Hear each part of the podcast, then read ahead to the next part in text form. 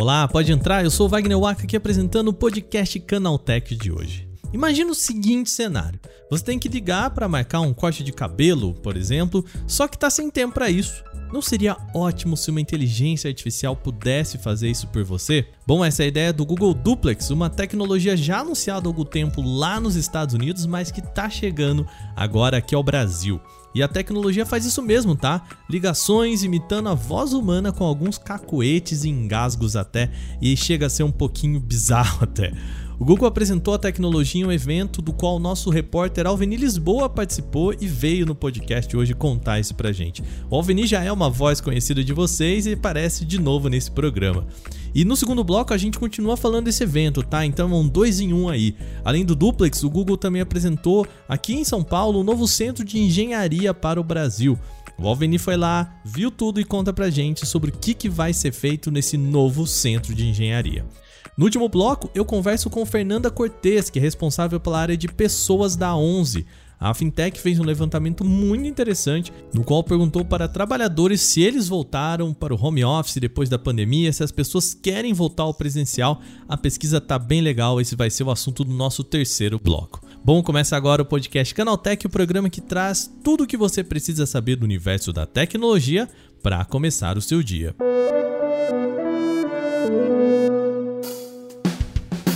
Olá, seja bem-vindo e bem-vinda ao podcast Canaltech, o programa diário que atualiza você das discussões mais relevantes do mundo da tecnologia. De terça a sábado, eu tô aqui a partir das 7 horas da manhã com os três acontecimentos tecnológicos aprofundados aí no seu ouvido. E lembrando que a gente também tem de segunda-feira o Porta 101, que é o nosso podcast semanal. Então não se esqueça de seguir a gente no seu agregador de podcasts para receber sempre episódios novos e já deixa aquela avaliação positiva por lá. Lembrando, a gente está com a nossa campanha aqui no Canaltech de você apresentar esse programa para um amigo ou amiga. É só você chegar lá, Cara, quem você acha que vai gostar desse programa, vai lá, apresenta, coloca no, no celular da pessoa, chama para ouvir, tá bom? Essa campanha é para ajudar a gente a crescer aqui no nosso programa. E eu queria aproveitar também e agradecer algumas pessoas que mandaram e-mails pra gente recentemente. São eles o Guilherme Brotti, Anthony Kemmel, o Renato Botelho, Gustavo Bugina, Agnaldo Aureliano, Rafael Vilauta, Danilo Ribeiro, Daniel Bertinetti, Eric Tossetti e Ed Gotts. Eles todos enviaram e-mails falando sobre o nosso programa e tem sido muito legal receber o feedback de vocês, as sugestões, principalmente sobre o nosso podcast de domingo. Eu joguei essa ideia e tá muito massa ver as sugestões de vocês lá no nosso e-mail. Tem desde fazer um BBB no, do Canaltech, aqui uma ideia super maluca, até histórias da tecnologia, falar sobre entretenimento, o pessoal pedindo para falar sobre games, muitas ideias legais. Manda mais, que isso ajuda a gente a convencer a turma aqui, quem sabe a gente ter mais um programa de domingo aqui na nossa semana, tá bom? Sem mais, vamos logo para o nosso primeiro tema que o programa hoje já tá bastante grande. Vamos lá.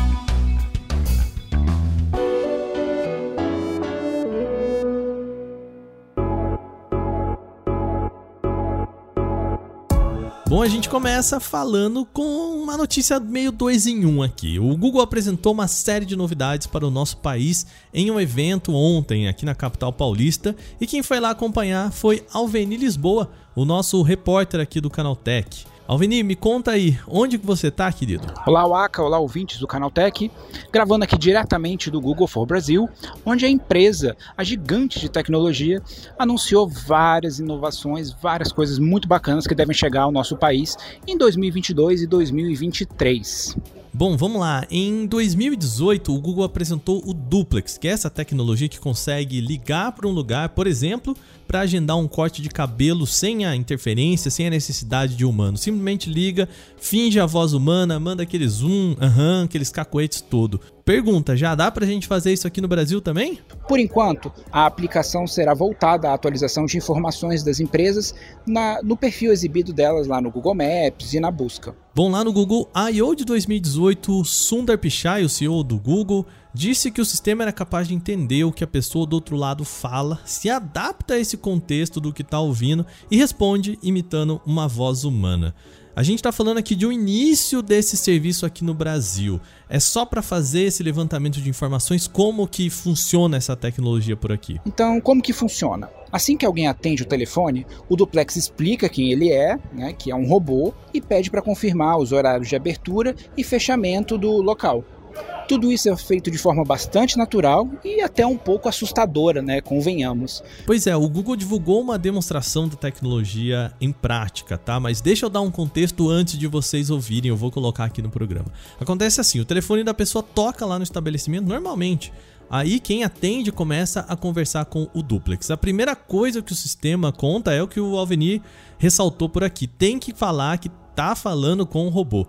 Isso aconteceu por conta de um problema que rolou lá nos Estados Unidos, tá? A tecnologia imita tão bem a voz humana que muitas vezes o atendente nem percebia que estava falando com uma IA. Aí veio esse aviso de que precisa, né, falar que tá falando com um robô do Google. Aí o áudio que você vai ouvir agora é essa tecnologia em uso e é importante a gente destacar aqui, tá? O Google garante que não se trata de um áudio editado, nem tem roteiro, foi a tecnologia sendo usada como ela deve ser. A voz mais grossa que você vai ouvir, um pouquinho robotizada até dá para perceber ali, é a do duplex da IA. A pessoa que atende é uma mulher de verdade, tá? Que trabalha talvez em um pet shop aí, pelo que a gente entendeu no contexto, e ela não combinou com o Google ali, ela simplesmente atendeu e eles gravaram essa ligação.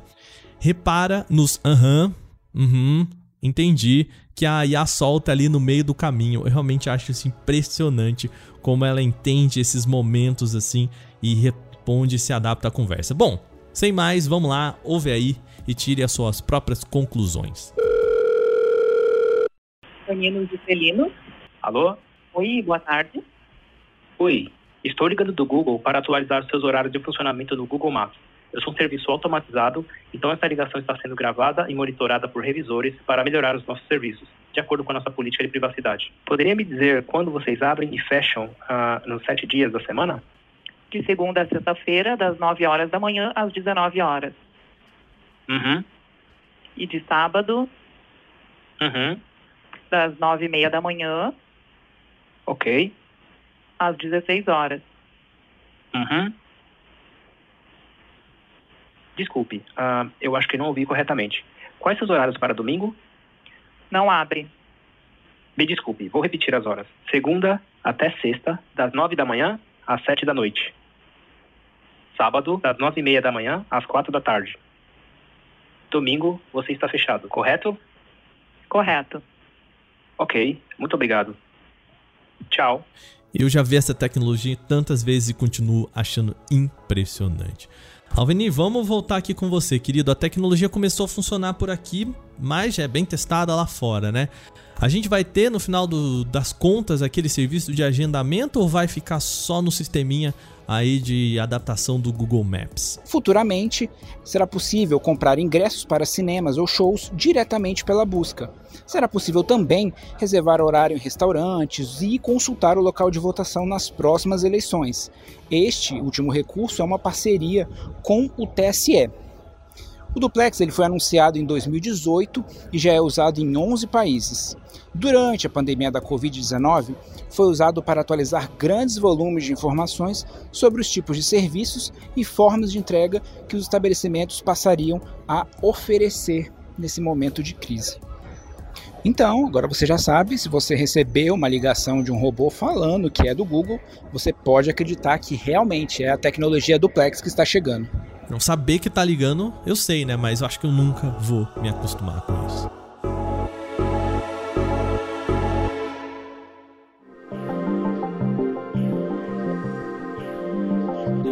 Bom, além do Google Duplex, vamos falar também de outra coisa que o Google anunciou para cá para o Brasil, que foi um novo centro de engenharia.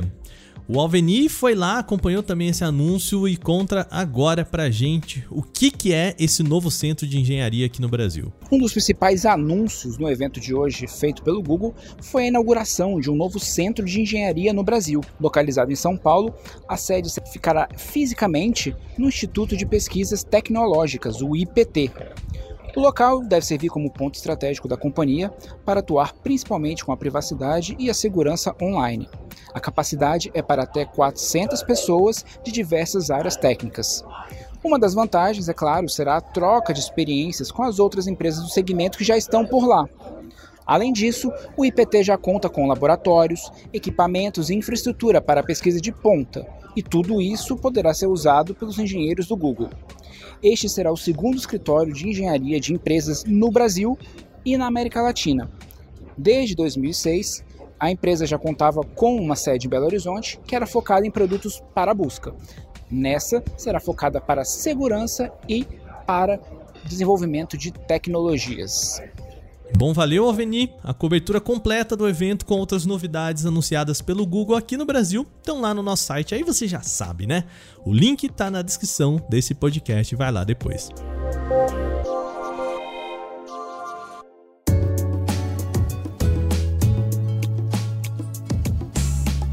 Agora vamos falar de trabalho remoto. Na semana passada, Elon Musk gerou um burburinho, na verdade, gerou um barulho gigante ao decretar o fim do home office na Tesla e ser vocalmente contra o trabalho remoto. O CEO mandou alguns e-mails para os seus funcionários e deixou claro que todos têm ali uma escolha, tá? Ou passam um mínimo de 40 horas dentro das instalações da Tesla ou literalmente pedem demissão. Bom, não é bem uma escolha, né? Um jeitinho bem carinhoso de avisar os seus funcionários sobre flexibilidade. Essa notícia reacendeu uma questão gigante sobre trabalho remoto. Afinal, é melhor ficar em casa, no escritório, como que fica a produtividade, é melhor chamar todo mundo de volta, como que fica isso. E para tentar entender, a Fintech 11 foi perguntar para as pessoas. A empresa divulgou uma nova pesquisa com quase 1.600 funcionários em regime de carteira assinada em todo o Brasil e fez uma pesquisa de entrevista. Ela compartilhou esses dados com a gente aqui no canal Tech. Antes da gente falar o que, que aconteceu, é importante ver o perfil de quem foi entrevistado, né? Só 2% do total já tinham um regime completamente home office antes da pandemia. O que quer dizer que a gente está falando de espaço amostral aqui de 98% de pessoas que trabalhavam já na empresa antes da pandemia. Na pesquisa, mais de 70% dos entrevistados disse que no meio da pandemia migrou para um regime, se não era completamente remoto, contemplava ficar parte em casa. Aí veio a pergunta principal desse trabalho. Depois de dois anos de pandemia, como está agora o seu modelo de trabalho? A resposta é que apenas 9% disse que mantém 100% remoto. 67% disse que voltou já ao modelo 100% presencial. O restante tem um sistema meio híbrido ali, com momentos em casas ou hora no escritório, sabe? Aquele ah, vai uma vez, vai duas, enfim. Esse foi um resumo do resumo dos dados da pesquisa que é bem interessante, mas já mostra aí de cara que sim, as empresas estão chamando as pessoas para voltarem. Só que para se aprofundar nesse estudo. Eu converso agora com a responsável pela área de pessoas da A11, a Fernanda Cortez, para discutir os principais achados desse estudo. Fernanda, primeiro, obrigado por vir bater um papo com a gente aqui no Canal Tech, tirar esse tempo para conversar com a gente aqui no nosso programa, tá? Muito obrigada, super honrada de estar aqui com você. Vamos lá, é, caiu aqui no meu colo essa pesquisa muito interessante. Assim, a gente tem falado de ah, as pessoas querem, as pessoas não querem voltar para o home office. A gente teve essa polêmica nos últimos dias do Elon Musk falando ah, o pessoal é preguiçoso, tem que ir pro trabalho mesmo, né? E é muito legal a gente ver a percepção das pessoas de se elas querem ou não. E aí já começa a, a pergunta que eu vou fazer para você é: as pessoas querem voltar para o trabalho? As pessoas pararam de ir para o trabalho na pandemia? Qual que é a percepção geral da, da pesquisa? Boa. Acho que quando a gente olha para a pesquisa, né, feita pela 11, dá para ver o quanto é nítido, né, que, pô, 64% das pessoas investem bem menos tempo em deslocamento. E aí, por si só, acredito que esse é um dos grandes benefícios atrelados ao home office, né? Principalmente quando a gente está falando de uma cidade como São Paulo, né? Não necessariamente todas as pessoas aí que estão escutando a gente moram em São Paulo. Então, talvez quando a gente olha por esse lado de, pô, moro numa cidade que não é tão grande, né? Por um ângulo que eu não perco tanto tempo me deslocando de um lugar para o outro. É, ainda assim, 53% das pessoas comentaram sobre o aumento da qualidade de vida, que também foi possibilitado pelo home office. E além disso, né, 47% das pessoas mencionou que consegue passar mais tempo com a família. Então, esses são os três né, principais benefícios que apareceram e acredito que também não, não chegam a ser um choque para a gente, né? A gente, é, as pessoas que têm possibilidade de trabalhar nesse modelo home office, modelo híbrido, nitidamente, né, se beneficiam por, por esses três fatores de alguma forma. Até parece aqui não, num quarto lugar, né? Mais tempo para organizar a rotina fora do trabalho. É muito engraçado, a gente diz muito isso aqui em casa, né? Para quem não sabe, aqui no Canaltech a gente tem um modelo bem de home office. É aquele negócio, né? Dá tempo de colocar uma roupa na máquina de lavar entre uma reunião e outra, né? Depois do almoço ali, coloca, né? Passa um pano na casa e vai fazendo as coisas da casa no meio da rotina do trabalho, né? Aparece bem também, né? Isso aparece mesmo. É, é, é... E, além disso, né, as pessoas consideram que elas estão mais produtivas. E eu acredito que isso está muito atrelado ao fato de você não ter um desgaste, né? Que você tem que arrumar, tomar banho, sair de casa. Aí você, às vezes, né, já encontra várias pessoas, isso já mexe um pouco com a energia de cada um. Chega no trabalho, às vezes você já tá cansado, né? Quando você tá em casa, pô, você acorda, toma um café com calma, às vezes com a família, coisa que não acontece quando a gente sai pra rua, né? Então, acho que tem todo um lado aí positivo.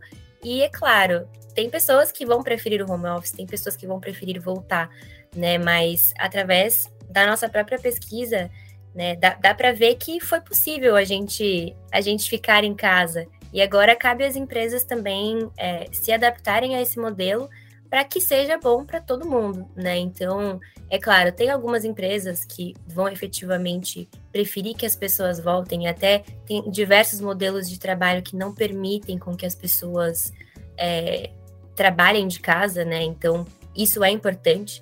Mas, de maneira geral, dentre as pessoas que tiveram essa possibilidade, né, é, o, que, o que, na verdade, me deixou um pouco chocada quando eu fui ver os dados da pesquisa foi a quantidade de pessoas que teve que voltar 100% ao presencial, né, que é um pouco do que você falou.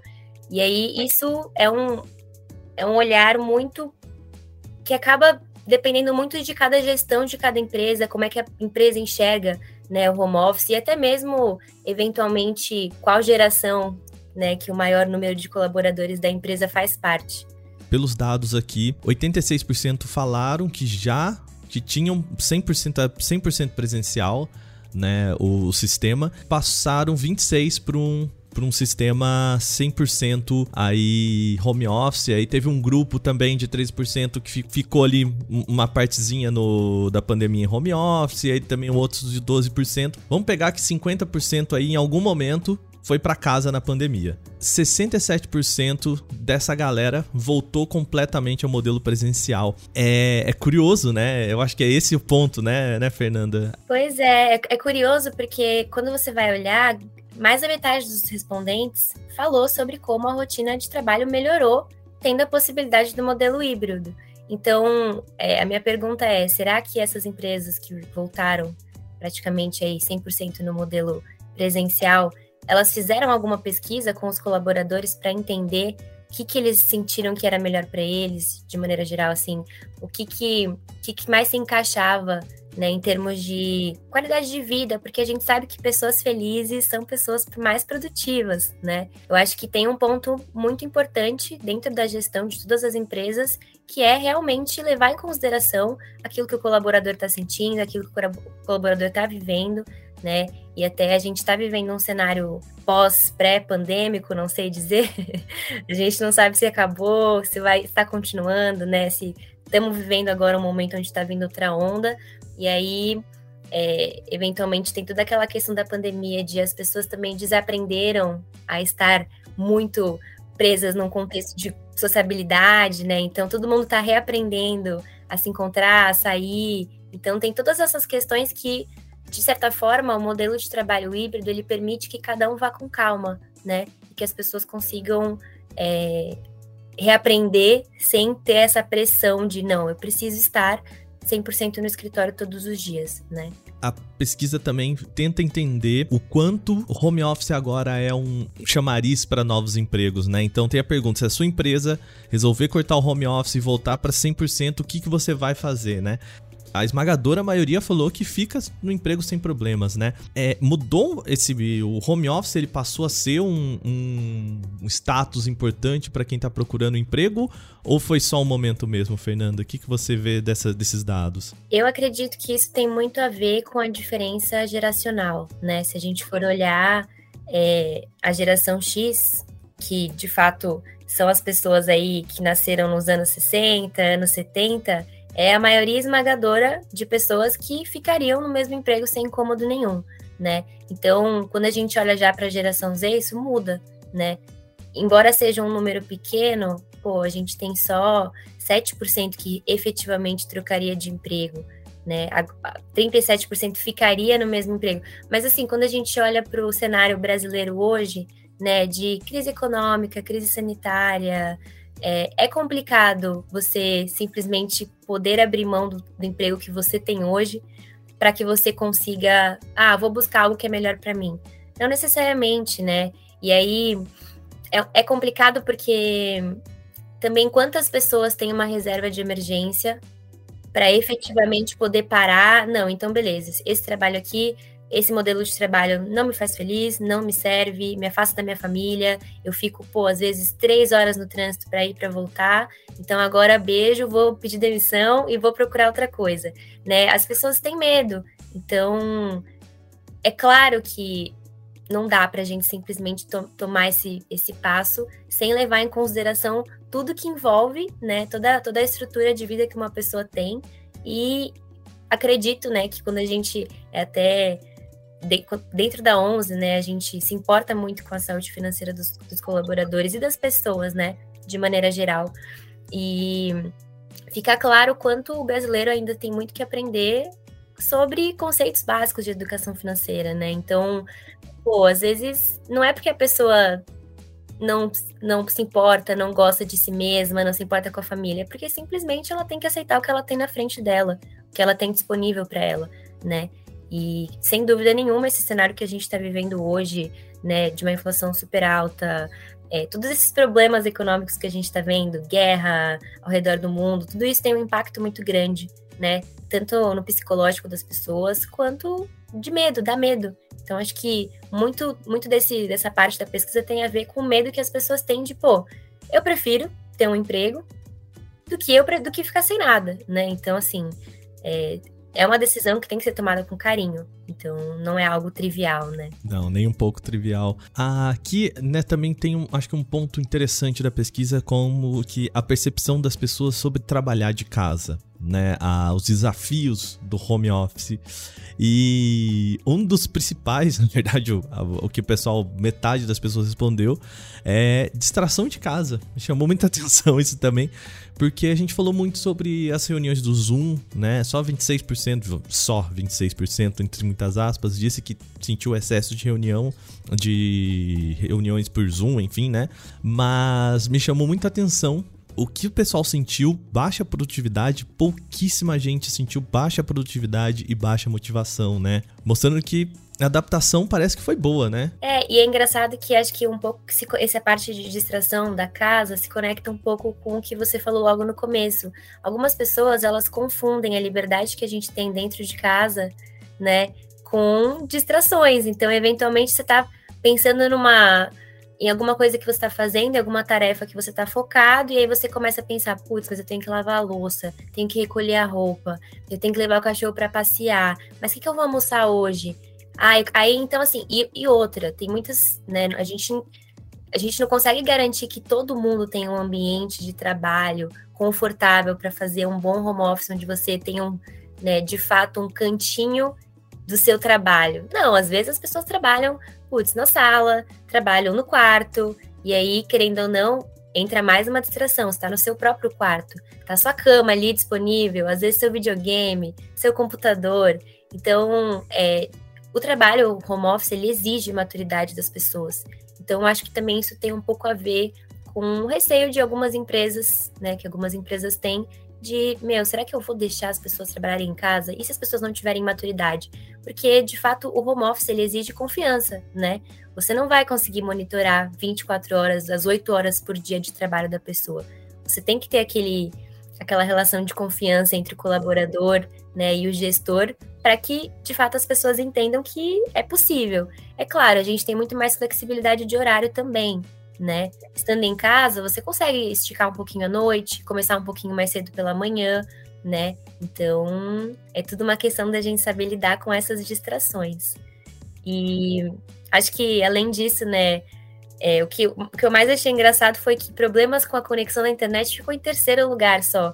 Ao meu ver, eu achei que talvez fosse ficar em primeiro, assim, porque não é todo mundo que tem também é, à sua disposição uma boa internet, não são todas as empresas que oferecem um benefício de home office, que também é outro dado que a gente tem na empresa, né? E eu termino fazendo uma pergunta para você: tem alguma coisa a mais que você acha importante destacar desses dados que eu acabei não lhe perguntando? Olha, acho que um, um, uma, um dos dados assim que me chama bastante atenção é quando a gente fala de exatamente quanto tempo você economiza por não fazer o, o trajeto de trabalho diariamente, né? Aí de volta. Assim, 46% respondeu que demora de meia hora a uma hora. Legal, é um tempo até que justo, vai, para locomoção. Mas 3% respondeu que demora mais de 4 horas. Agora eu pergunto para você, Wagner, você se imagina todos os dias é, dedicando 4 horas da sua vida né, para ir para trabalhar, para ir, ir ao trabalho e voltar do trabalho, né? Pensa quantas coisas você consegue fazer dentro da sua casa com essas quatro horas. Quanta louça não dá para lavar, quanta coisa em casa não dá para organizar, então muito obrigado de novo bater um papo com a gente. Obrigado pela pesquisa, pelos dados aqui trazer pra gente de novo elucida muito esse cenário que a gente tá vivendo e o que que a gente, né, o que que a gente quer como um trabalho, né, pensando em tecnologias, a gente pode trabalhar de casa, sempre aquele negócio, eu posso trabalhar de casa, para que, que eu vou para empresa? eu acho que é importante as pessoas terem essa, essa visão, sabe, de que elas têm o poder da escolha e que elas podem escolher cabe também a cada um se organizar para que seja possível viabilizar essas melhores escolhas, né? Obrigado, Fernanda, mais uma vez. Obrigado, Wagner. Espero que tenha sido produtivo. Para mim foi super feliz tá, de participar. E só um PS. É, conheci o Canaltech quando eu estava trocando de celular e eu achei as melhores reviews lá dentro. Então, assim, muito obrigado pelo trabalho que vocês fazem nesse sentido. Realmente ajuda muitas pessoas é, e não é fácil, né? Comprar um, um novo não. Aparelho que vai ficar com você por dois, três anos. Então, muito obrigado. Que bom, fico feliz. Bom, depois dessa pesquisa e todos esses dados, vamos agora para o nosso quadro O Aconteceu Também.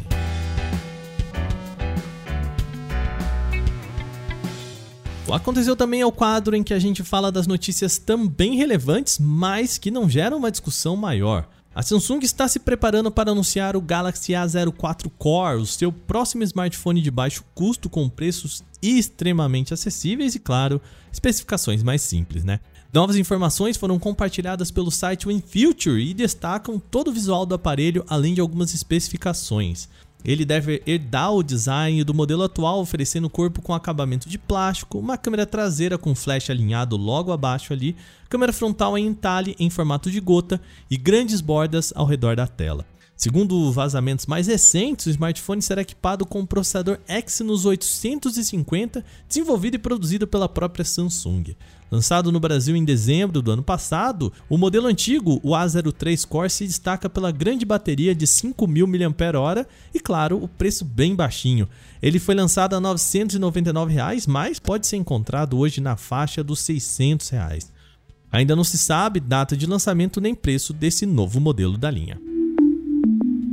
A Apple deve trazer melhorias significativas para a câmera frontal dos modelos da linha iPhone 14, isso segundo informações do analista Menchi Kuo. Uma das principais novidades deve ser a introdução do foco automático, que deve auxiliar muito nas selfies. O informante revelou que essa deve ser uma das principais atualizações para a câmera principal do iPhone em anos, e que teve a última grande melhoria aí na câmera de selfie no iPhone 11. Aparentemente, a Apple finalmente vai substituir a solução de foco físico pelo foco automático. A mudança para o foco automático deve melhorar a versatilidade e qualidade das selfies, assim como a usabilidade, visto que cada vez mais a câmera frontal tem sido usada nas redes sociais e até para aplicativos de chamada. Não existe uma data ainda esperada para o lançamento dos quatro modelos da nova linha, porém o lançamento deve acontecer, como sempre, em setembro. A Xiaomi deve atualizar em breve as suas opções de dispositivo topo de linha com o Xiaomi 12S. O aparelho foi encontrado recentemente em testes no Geekbench que revelaram novos aspectos de desempenho e algumas informações extras. Nos testes, ele aparece com o processador Snapdragon 8 Plus Gen 1 e também revelaram que o Xiaomi 12S terá pelo menos uma versão de 12 GB de memória RAM. O dispositivo deve vir com Android 12 instalado de fábrica com a interface MIUI 13 típica da Xiaomi. O modelo já tinha aparecido previamente no site 3C, que revelou suporte para recarga de 67 watts. Não foi divulgada uma data concreta para o lançamento do Xiaomi 12S, mas o aparecimento em testes e certificações indica que ele deve estar tá próximo de aparecer em algum momento nas próximas semanas. Google Maps agora mostra os preços de pedágio direto no aplicativo. Ao configurar uma rota, o aplicativo mostra o valor estimado das paradas incluídas no trajeto e ajuda a tomar o melhor caminho ou evitar aquelas cobranças surpresas. A novidade foi anunciada meses atrás, mas começou a ser testada só agora nos Estados Unidos, Índia, Japão e Indonésia. O Google promete incluir mais localidades em breve, sem mencionar datas específicas ou mesmo citar o Brasil, e aí tá o grande porém dessa novidade por aqui. Atualmente, o Maps já mostra quando há cobrança de pedágio nas rodovias brasileiras, mas ele não diz qual que é o preço. Segundo o Google, a plataforma considera fatores como ter ou não pedágio na rota, qual o dia da semana e quanto o pedágio deve custar no momento específico em que o usuário vai passar por ele. Provavelmente a novidade será disponibilizada por atualização, então é bom ficar atento aos downloads na Play Store e App Store. Novos testes mostrados pelo canal Mr. Keyboard no YouTube revelam que o Galaxy Z Flip 3 consegue superar as expectativas de durabilidade, veja bem, colocadas até pela própria Samsung. No vídeo, o dispositivo foi dobrado 418.503 vezes antes de ficar inutilizável, quando a dobradiça não foi mais capaz de manter o aparelho totalmente aberto ou fechado. Antes disso, o mecanismo começou a apresentar problemas pontuais ali por volta da tentativa de número 352 mil. A Samsung aponta que o dispositivo em questão tem uma vida útil de aproximadamente 200 mil ciclos de dobras. Essa provavelmente é uma estimativa conservadora ali para garantir que os clientes tenham experiências próximas do esperado. Mesmo assim, a durabilidade é suficiente para cerca de dois anos de uso com 300 ativações por dia. Portanto, os testes realizados são equivalentes a quase 4 anos de uso com a mesma frequência de aberturas diárias. No caso do YouTuber, a experiência foi realizada em apenas 6 dias, entre 8 e 13 de junho. Depois dos testes das dobradiças, o Galaxy Z Flip 3 ainda foi submetido a avaliações de resistência contra poeira, terra e água. Ele tem certificação IPX8 contra líquidos, então resistiu a essa etapa facilmente.